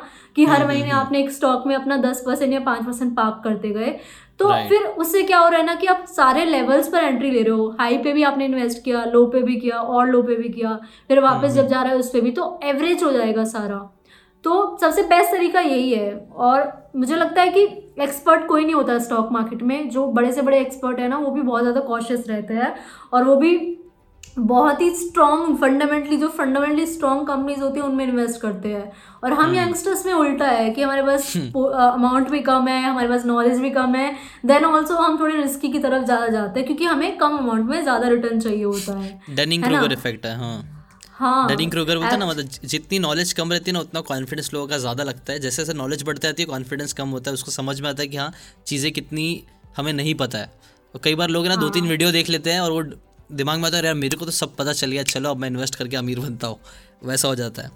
और ये चीज़ एक्चुअली हम्म। आपने जो बोला ना एस का ये चीज़ जो बोला वो भी द अनब्रेकेबल करके एक बुक है unshakeable I think so Tony Robbins की। उसके अंदर भी उन्होंने यही चीज़ बताया कि आप है ना रेगुलरली बस इन्वेस्ट करते रहो चाहे हाई हो चाहे लो हो वो लॉन्ग टर्म में जब दस बीस तीस साल में ना पक्का क्योंकि मार्केट हमेशा ऊपर ही जाएगा लॉन्ग टर्म में जब हम एकदम बड़े पिक्चर में देखेंगे तो। एक दो साल में देखेंगे तो हाँ कई बार नीचे रहेगा। पाँच साल में भी कई बार वो जो क्रैश आ जाता है तो दिखा जाता है लेकिन दस बीस साल जितना हम टाइम फ्रेम बड़ा करते हैं तो मार्केट हमेशा ऐसा देखा जाता है कि ऊपर ही जाता है। तो आप इसीलिए एस आई पी ये सारी चीज़ें करोगे एकदम लॉन्ग टर्म सोच के करोगे तो हमेशा प्रॉफिट में ही रहोगे। और गोल प्लानिंग ना हम सारे भूल जाते हैं विच इज़ वेरी इंपॉर्टेंट जैसे कि मुझे दो साल बाद एमबीए करनी है या फिर मुझे अपना बी कॉम कंप्लीट करना है तो उसके लिए मुझे पाँच छः लाख रुपए की ज़रूरत पड़ेगी तो उसके लिए मैं इन्वेस्ट कर रही हूँ। तो अच्छा, वो तो तो मुझे शॉर्ट टर्म में करनी है ना शॉर्ट टर्म में करनी है। कि दो साल में चाहिए चाहिए है। तो उसके लिए मैं इन्वेस्ट हम्म। कर रही हूँ एसआईपी के थ्रू या फिर एकदम लमसम कर रही हूँ। तो फिर हम्म, मुझे गोल प्लानिंग के हिसाब से ही प्रोडक्ट चूज़ करना पड़ेगा कि भाई दो साल में ऐसा ना हो कि मैंने रिस्की असेट में डाल दिया और अगले साल ही मार्केट जो है टेन परसेंट या ट्वेंटी परसेंट क्रैश कर गई। तो मेरे को तो नुकसान हो जाएगा मैं मेरी फ़ीस का पैसा जो है वो कम पड़ जाएगा ना। तो इसीलिए जितना भी आप चूज़ कर रहे हो ना असेट क्लास उसका गोल पर नाम रखो। लाइक like, मैं अगर म्यूचुअल फंड में इन्वेस्ट कर रही हूँ तो हम्म। मैं अपने घर खरीदने के लिए इन्वेस्ट कर रही हूँ कि मुझे दस साल बाद घर लेना है। मैं अगर इक्विटीज़ में इन्वेस्ट कर रही हूँ तो मुझे गाड़ी लेनी है इसलिए मैं उसमें इन्वेस्ट कर रही हूँ पाँच साल बाद। और इक्विटीज़ में क्यों इन्वेस्ट कर रही हूँ मैं गाड़ी का पैसा? क्योंकि गाड़ी इतनी भी इम्पोर्टेंट नहीं है। ज़रूरी है बट इतनी भी ज़रूरी नहीं है कि अगर इसमें से मेरा पैसा डूब गया let's say twenty percent down हो गया तो चलो ठीक है, पहले मैं कोई बड़ी गाड़ी लेने वाली थी, अब मैं छोटी ले लूँगी, है ना? तो वहाँ पर मैं रिस्क ले सकती हूँ। तो गोल के अकॉर्डिंग डिसाइड करो कि इस वाले गोल के लिए क्या मैं रिस्क ले सकती हूँ। अगर ले सकती हूँ तो इक्विटी में पार्क कर दो। लेकिन अगर जो गोल इंपॉर्टेंट है हमारा, जैसे एजुकेशन हो गई या हेल्थ हो गया मेरी कोई हेल्थ की ट्रीटमेंट होनी है। ऑल इंश्योरेंस होता है हमारे पास बट और भी कोई कोई भी आप इंपॉर्टेंट गोल ले लो तो उसमें रिस्क ज़्यादा है ना। सॉरी uh, उसमें इंपॉर्टेंस ज़्यादा है कि वो कंपलसरी मतलब होना ही होना चाहिए मेरे को। अगर नहीं होगा तो लाइफ में गड़बड़ हो जाएगी।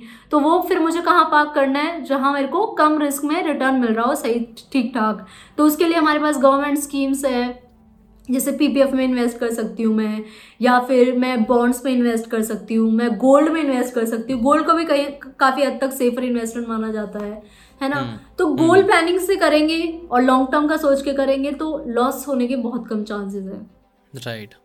बट ये ये सब चीज़ों में सोचना पड़ता है थोड़ा रिसर्च करना पड़ता है समझना पड़ता है गोल सेट करना पड़ता है।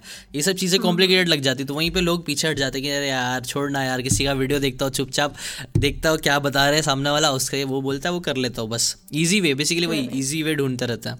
ना इसे गोल सेटिंग वाली बात काफ़ी अच्छी है काफ़ी सही है। हम्म। अच्छा एक क्वेश्चन मैंने देखा बहुत बार लोग पूछते हैं कि मेरे पास है ना अभी थाउज़ेंड रुपीज़ है फॉर एग्ज़ाम्पल मतलब स्टार्ट इनिशियल फ़ेज़ जिनको स्टार्ट करना है इन्वेस्टिंग उनके पास समझो पाँच सौ ही हज़ार ही है तो उन लोगों को कैसे स्टार्ट करना चाहिए? शॉर्ट में कुछ आंसर आपको डायरेक्टली इक्विटीज में ना करके म्यूचुअल फंड में करना चाहिए एस के थ्रू करना चाहिए क्योंकि एसआईपी आप हंड्रेड रुपीज़ से भी स्टार्ट कर सकते हो। और जब आपके पास बहुत कम अमाउंट है और आप किसी एक स्टॉक में लगा दोगे वहाँ नुकसान हो जाएगा तो आप डिमोटिवेट फील हो जाओगे अगर आप एकदम स्टार्ट कर रहे हो तो शायद फिर आप कंटिन्यू भी नहीं करोगे। तो हम्म। सबसे बेस्ट ऑप्शन है अगर आप कम अमाउंट में इन्वेस्ट कर रहे हो तो जो भी मैंने बात की थी गोल सेटिंग तो आप इसमें करोगे नहीं था बहुत कम अमाउंट है आपके पास तो इसको right. आप म्यूचुअल फंड में और ऐसे म्यूचुअल फंड में जहाँ जैसे ब्लू चिप के जिनकी थीम्स होती है ब्लू चिप की जो बहुत ही फंडामेंटली स्ट्रॉन्ग कंपनीज़ है वो म्यूचुअल हम्म। फंड्स उसमें इन्वेस्ट कर रहे हैं तो आप ऐसा कोई प्रोडक्ट चूज़ करो जिसमें आपको 10-12 परसेंट का रिटर्न भी मिल जाए और आपका जो रिस्क टेकिंग कैपेसिटी है वो इक्विटीज से तो कम ही हो राइट right नाउ अगर इफ़ यू आर कंफर्टेबल आप कौन सी कौन सी म्यूचुअल फंड्स में मे बी या फिर कौन से स्टॉक्स में या कहाँ इन्वेस्ट कर रहे हो? अपना टाइम में भी अपना पैसा? मैं सेक्टर्स की बात कर सकती हूँ। सेक्टर्स की बात कोई इशू हाँ। सकती हूँ। हाँ। हाँ हाँ, हाँ। मुझे लग रहा है कि अभी जैसे अभी कुछ टाइम पहले 2021 के स्टार्ट में ना ये सेमी कंडक्टर चिप की इंडस्ट्री हो या फिर इलेक्ट्रिक व्हीकल या रिन्यूएबल एनर्जी ये तीन हम्म। चार इंडस्ट्री ऐसी थी ना कि अभी भी है अभी भी है ऐसी इंडस्ट्रीज़ हम्म। है जिन पे गवर्नमेंट ही बहुत ज़्यादा फोकस कर रही है गवर्नमेंट अपना जो जैसे अगर लेट सपोज़ रिन्यूएबल एनर्जी हमारे यहाँ जितनी कैपेसिटी अभी है उसका डबल करना चाह रही है गवर्नमेंट टू तक तो मतलब इतने शॉर्ट टाइम में गवर्नमेंट उसको डबल करना चाह रही है तो प्रोडक्शन बढ़ेगा हर चीज़ का और कंपनीज़ को बहुत ज़्यादा फ़ायदा मिलने वाला है इस चीज़ का। तो मैं ऐसे जो पॉलिसीज़ होती है ना गवर्नमेंट की और वो कौन सी इंडस्ट्री के लिए आ रही है उन पर मैं नज़र रखती हूँ और उनके बारे में पढ़ती रहती हूँ और मैं उनके बारे में वीडियोज़ भी बहुत बार बनाई है। मैंने इन सब के बारे में बनाई हुई है।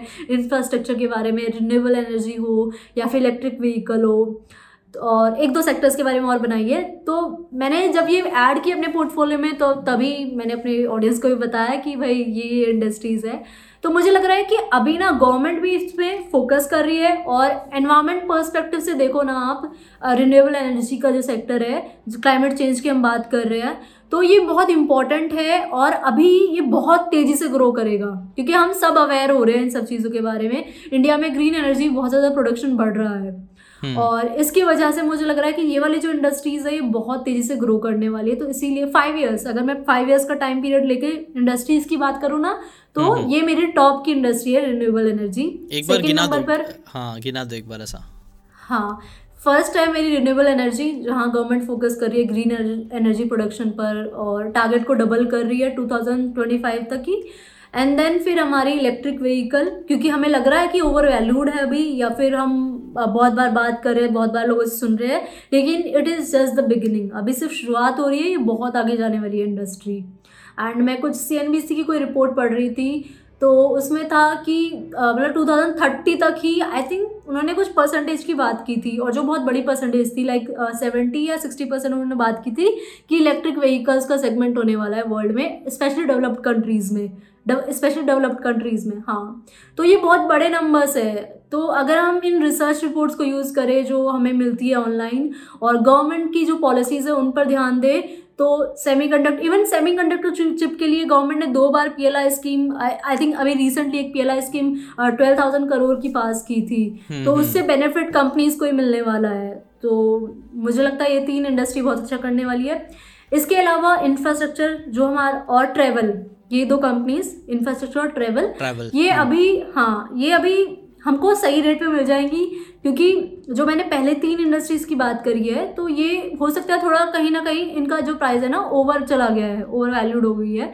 लेकिन ट्रेवल और इंफ्रास्ट्रक्चर ये अभी इनमें जो रिबाउंड है ना वो आने वाला है तो यहाँ पर एंट्री हम ले सकते हैं इन इंडस्ट्रीज़ में। नाइस नाइस तो क्विकली अगर मैं समराइज़ करने के लिए बोलूँ तो एक रिन्यूएबल एनर्जी है एक इलेक्ट्रिक व्हीकल्स का सेगमेंट है एक सेमीकंडक्टर का सेगमेंट है एक इंफ्रास्ट्रक्चर का सेगमेंट है और लास्ट क्या था? हम्म, आई थिंक ये चार ही बात की है मैंने। नहीं एक और कुछ एक और कुछ बोला। इंफ्रास्ट्रक्चर और एक ट्रैवल राइट ट्रैवल का हाँ ट्रैवल ट्रैवल नाइस नाइस ये पाँच सेगमेंट बेसिकली हम थोड़ा उसके ऊपर ध्यान दे सकते हैं इसके बारे में रिसर्च कर सकते हैं। ऐसा नहीं कि आप इसके अंदर धंधा पैसा हम्म, लगाओ। हम्म, आप खुद अपनी रिसर्च हम्म, करो देखो कि ये सेगमेंट में हाँ कितना आपको मिल सकता है और आने वाले टाइम में कितनी ग्रोथ दिख रही है। और हर इंडस्ट्री से हमें मिनिमम मतलब तीन या मिनिमम दो स्टॉक तो पिक करने ही है। ऐसा नहीं कि एक इंडस्ट्री का एक ही पिक कर लिया। लाइक like मैंने अगर टाटा चूज़ किया है तो मैं अदानी भी चूज़ करूँगी। तो अच्छा। मैं दोनों को ऐड रखूँगी। हाँ तो मतलब एक फिलोसफी है ये बहुत बड़े इन्वेस्टर की कि कॉम्पिटिटर्स हम्म। को हमेशा अपने पोर्टफोलियो में रखो। अच्छा, तो अच्छा। अगर हाँ आप लोग भी ये फॉलो कर सकते हो। नाइस नाइस ये अच्छी काफ़ी इंटरेस्टिंग। बात है किसी बड़े इन्वेस्टर हाँ, कि कोई ना कोई तो आगे रहेगा ही हमेशा रिटर्न्स हाँ, देने में। राइट अभी राइट नाउ निया जी आपके कितने सोर्सेज ऑफ़ इनकम है या किस पे किस पे आप सोर्सेज ऑफ़ इनकम पे फोकस कर रहे हो? देखो बिज़नेस है कंटेंट क्रिएशन है और जो इन्वेस्टमेंट बिज़नेस आपका टैक्सेशन समथिंग टैक्सेशन से रिलेटेड है ना? हाँ टैक्सेशन हेल्प टैक्स फर्म जो मैंने स्टार्ट की थी जिसमें हम I T R G S T जैसी सर्विसेज़ प्रोवाइड करते हैं ऑनलाइन ही digitally hundred percent digital business है हमारा। अच्छा। तो एक तो ये है एंड देन अपना कंटेंट क्रिएशन से जो हमें ब्रांड प्रमोशंस आते हैं या फिर यूट्यूब से अर्निंग आती है दूसरा ये है एंड तीसरा जो हमने थोड़ा बहुत इन्वेस्टमेंट किया है पिछले दो तीन सालों में, क्योंकि हमारी अर्निंग ही पिछले दो तीन सालों में हुई है तो धीरे धीरे इन्वेस्टमेंट स्टार्ट किया है तो उनका रिटर्न जो भी मंथली का आता है या फिर जो फिक्स इनकम में किया हुआ है तो तीसरा ये है। अभी तीन है। इसके अलावा कॉन्टेंट क्रिएशन की वजह से हमारे पास और भी बहुत सारे सोर्सेज है लाइक यूट्यूब भी है इंस्टाग्राम भी है पेड प्रमोशंस भी है एंड देन वेबसाइट पर ब्लॉग्स के ऐड भी रन करवा सकते हैं हम तो बहुत सारी अर्निंग के ऑप्शंस बन जाते हैं, लेकिन मोटा मोटा ये तीन सोर्सेज है। तीन सोर्सेज से और अगर उसका मोटा मोटा हिसाब किताब देखा जाए तो रेवेन्यू कितने तक आ जाती होगी? मतलब सिक्स फिगर्स में तो हो जाती है मंथ का। अब एग्जैक्टली कैसे बताऊँ?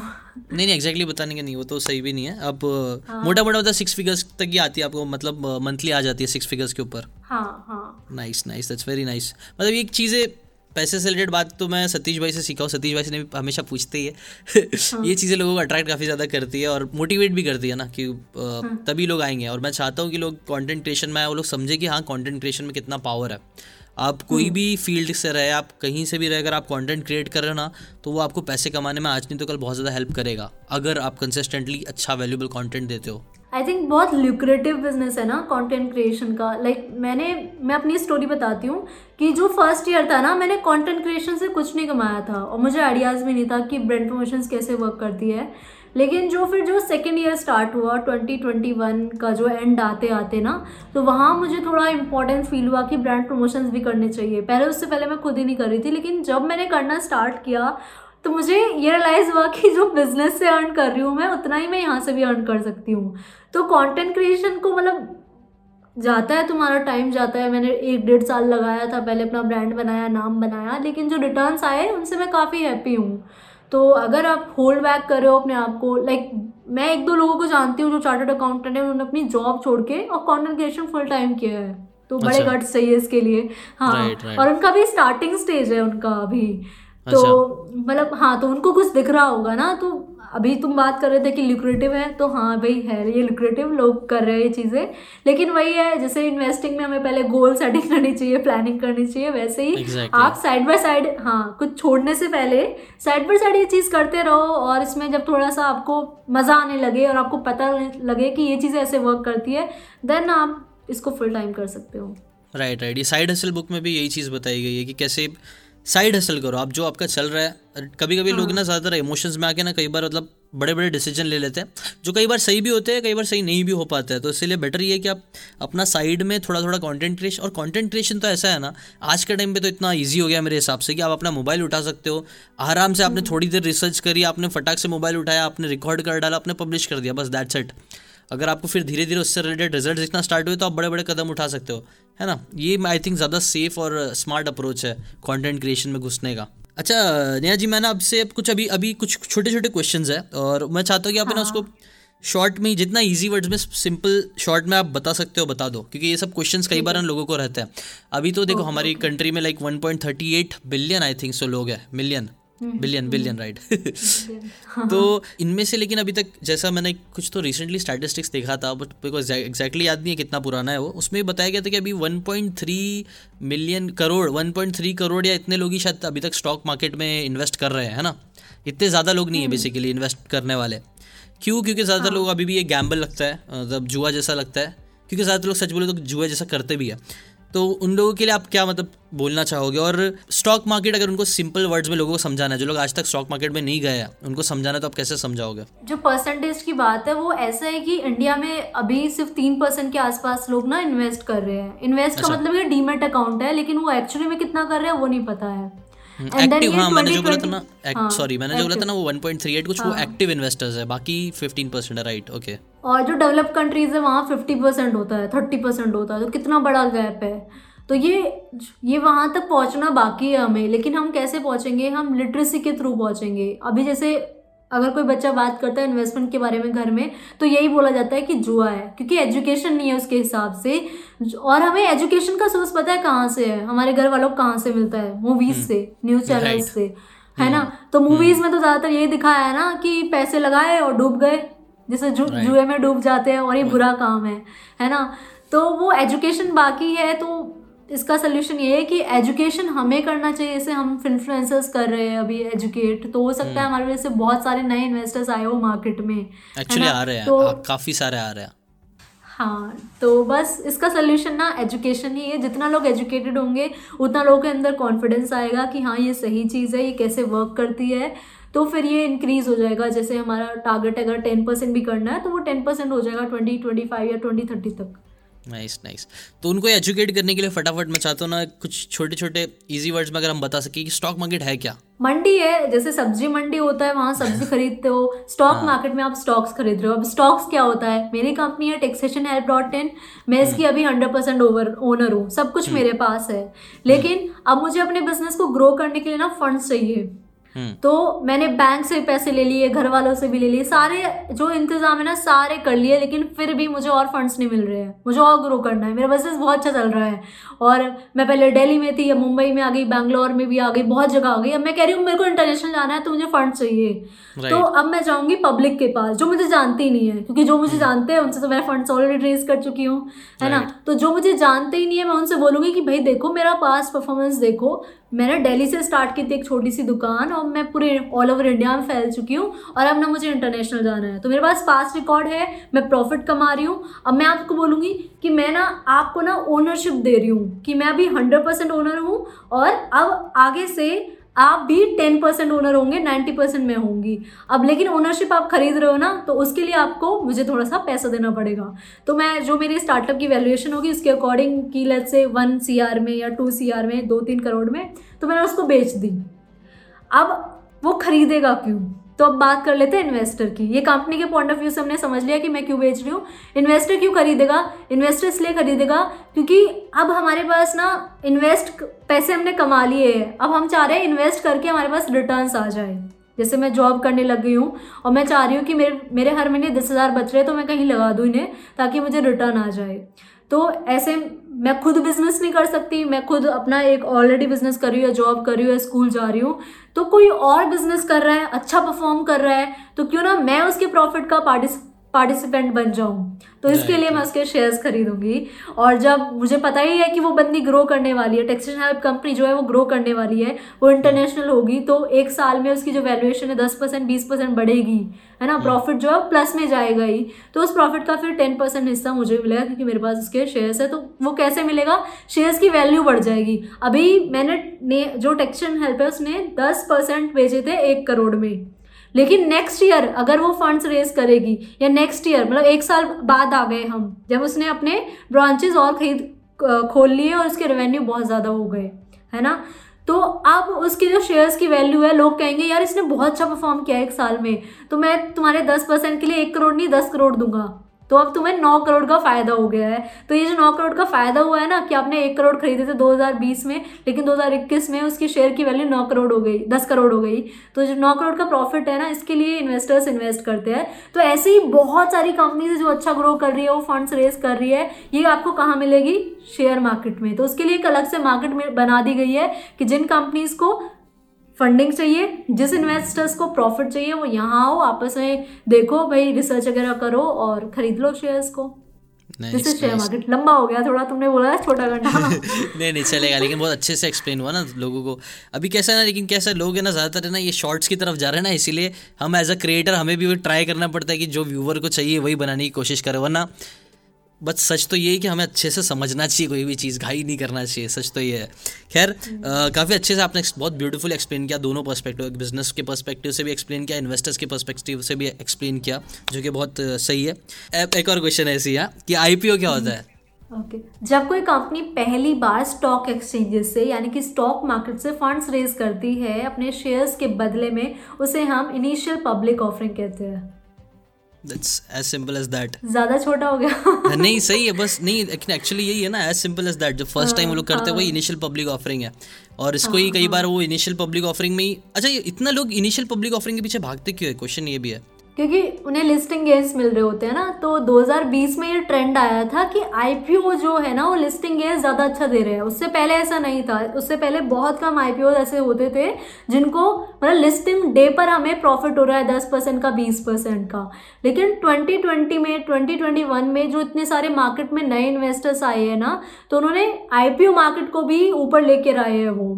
और इसकी वजह से क्या हो रहा है कि आईपीओ में इन्वेस्ट किया मैंने और 20 दिन में जब लिस्टिंग हो रही है तो उस दिन उसका जो प्राइस है वो 10 परसेंट या 20 परसेंट अपसाइड जा रहा है।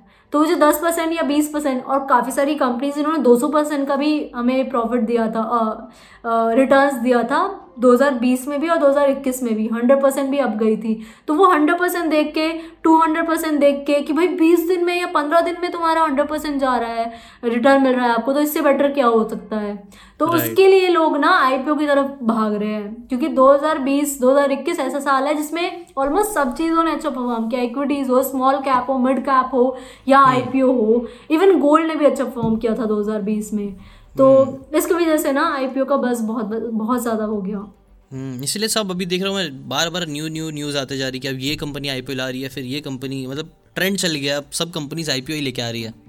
बट पेटीएम के आईपीओ के बाद ना क्योंकि लोगों को वहाँ लॉस हो गया और उसके हाँ, बाद एक दो आईपीओ और आए ना। हाँ हाँ, हाँ, हाँ, हाँ। तो थोड़ा सा ना बस थोड़ा सा कम थोड़ा सा कम हुआ I think for short period of time वो दोबारा से अगर मार्केट भी अब गई तो आईपीओ का बस भी ऊपर चला जाएगा।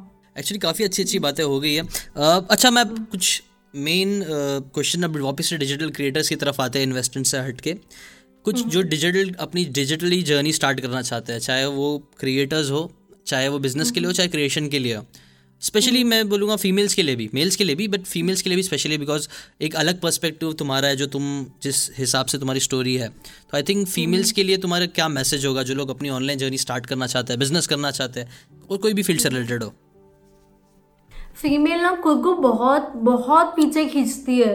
Like like, hmm. अगर मेरे पेरेंट्स ने या मेरे हस्बैंड ने एक बार मना कर दिया ना तो मैं ना खुद गिव अप कर देती हूँ। और क्यों करती हूँ? क्योंकि मुझे चिक चिक नहीं चाहिए। मैंने बहुत सारी अपनी जो मतलब क्योंकि मैं एक रूरल बैकग्राउंड से आती हूँ ना तो मैं जैसे हमारे यहाँ कुछ फ़ंक्शंस वगैरह होते हैं मैं जाती रहती हूँ। तो मैं उनको इनक्रेज करने की कोशिश करती हूँ ना तो उनके अंदर अंदर यही एटीट्यूड होता है कि मेरे को ये चिक चिक नहीं चाहिए। या फिर वो या ये वो चिक चिक से ना तंग आ गई हो कि बहुत बार उन्होंने ट्राई किया लेकिन वहाँ से रिस्पॉन्स सही नहीं आ रहा है और उनको हर हम्म। चीज़ के लिए परमिशन चाहिए बिना परमिशन अगर वो कुछ करेंगी तो घर में कलेश होंगे हम्म। तो एक्चुअली इंडिया तो यही है ना यार जो रूरल हम्म। इंडिया है या जो थोड़ी यू नो लेस प्रिवलेज है in terms of like conservative family से आ रहे तो एक्चुअल इंडिया तो यही है ना right, तो right. वहाँ पर हाँ तो वहाँ पर ना उनको मोटिवेशन दे पाना ना बहुत डिफ़िकल्ट हो जाता है, क्योंकि वो स्टार्टिंग में शायद उन्होंने ट्राई किया और फिर उन्हें नहीं रिस्पॉन्स मिला, वो छोड़ देती है। लेकिन मैं तो यही कहूँगी, मैं खुद ऐसी फैमिली से आती हूँ तो मैं आपको बता सकती हूँ, मैं कम्प्लीटली इससे रिलेट कर सकती हूँ और मैं इससे बिल्कुल आउट नहीं हुई। और मैंने ट्राई करती रही, मैं ट्राई करती रही और ठीक हो जाती है चीज़ें कुछ ना कुछ कुछ ना कुछ निकल जाता है। And at the end family जो आपकी है ना उसको भी नहीं चाहिए कलेश। तो आप लगे रहोगे ना तो कहीं ना कहीं वो भी गिव अप कर देंगे। हाँ तो आप ये कलेश से मत डरो आप लगे रहो। नहीं ये जो तुमने बोला ना एक्चुअली ये सच में बहुत बड़ा सच है जो मैंने खुद नोटिस किया हूँ बहुत बार लड़कियों में हाँ. फीमेल्स में नोटिस किया। वो लोग है ना कई बार ना ट्राई करते भी नहीं है। मतलब ठीक है कलेश तो बाद में होगा कई बार ना यही सोचते कि हाँ. कलेश होगा प्रॉब्लम होगी इससे अच्छा हाँ। मैं करूँ ही ना और यही हम्म। पहले ही अपने आप को ना बैकफुट पे रख लेते हैं और फिर वो बैकफुट के हिसाब से वो लोग जाते हैं जिसके जैसे कुछ हो नहीं पाता बट कई बार ना आपको अगर लाइफ में कुछ चाहिए और वो चाहिए जो तुमको चाहिए ना तो उसके लिए थोड़ा सा लड़ना पड़ता है, थोड़ा ना अगेंस्ट द वेव्स बोल सकते हो आपको, जाना पड़ता है। और वो ना कई बार ऐसा लगे, लोगों को लगे कि यार ये तो बहुत लंबे टाइम तक करना पड़ेगा। नहीं, थोड़े टाइम भी अगर आप थोड़ा कॉन्फिडेंस ला के थोड़े टाइम भी लड़ लोगे, लड़ना इन द सेंस कन्विंस करने का वो कॉन्फिडेंस रखोगे और लगे रहोगे ना तो लोग कई बार मान जाते हैं। मैक्सिमम टाइम मेरे को लगता है मान जाते हैं बट ज़्यादातर फीमेल्स मेरे को लगता है यही गलती करते हैं कि वो लोग थोड़ा ट्राई भी नहीं करते, थोड़ा एफर्ट कुछ टाइम तक भी ट्राई करने की कोशिश नहीं करता। आई थिंक ये ना पूरा माइंड में है ना, अगर जैसे हम फेल हो रहे हैं हमारी फैमिली कन्विंस नहीं हो पा रही है और कोई जाके मोटिवेट कर रहा है। लेट्स सपोज़ मैं जाके बोल रही हूँ कि यार तू ट्राई करते रहो। तो वो बोलते हैं कि नहीं तुम्हारे पास तो ये था तुम तो इसलिए सक्सीड कर पाए। तो हम ना माइंड में रीज़न ढूँढने लग जाते हैं कि हम क्यों नहीं सक्सीड कर पा रहे हैं। और हम उससे ना फिर कहीं ना कहीं क्या कहते हैं उसे कि सेटल करने लग जाते हैं कि हमारी लाइफ तो ऐसी है ऐसी चलेगी हम ऐसे ही ओके है। और फिर वो ना हमारा पूरा माइंड ना एकदम वो गधे वो कहते हैं ना घोड़े की तरह ऐसे हो जाता है कि यहाँ कुछ बन गया यहाँ कुछ बन गया और फिर जो फैमिली हम्म। या जो जो कंडीशन चल रही है ज़िंदगी में बस उसी की तरफ़ जाना है माइंड को खोलना नहीं है। तो आई थिंक वो बुक्स से होता है कि जितना ज़्यादा आप बुक्स पढ़ोगे या अपने आप को एजुकेट करोगे, उतना ज़्यादा आपको मोटिवेशन मिलेगी और एनर्जी मिलेगी। हो सकता है आप घर पे बिल्कुल अकेले हो, आपको कोई भी सपोर्ट नहीं कर रहा हो, लेकिन जब आप बुक्स पढ़ने लग जाओगे या जब आप ऐसी वीडियोज़ देखने लग जाओगे मोटिवेशनल जो जो लोग रिलेट जिस, जिससे आप रिलेट कर सकते हो तो आपके अंदर खुद मोटिवेशन आएगी फाइट बैक करने की। तो अपने आप को उस एरिया से निकालो, उस माइंडसेट से निकालो बुक्स पढ़ो यार।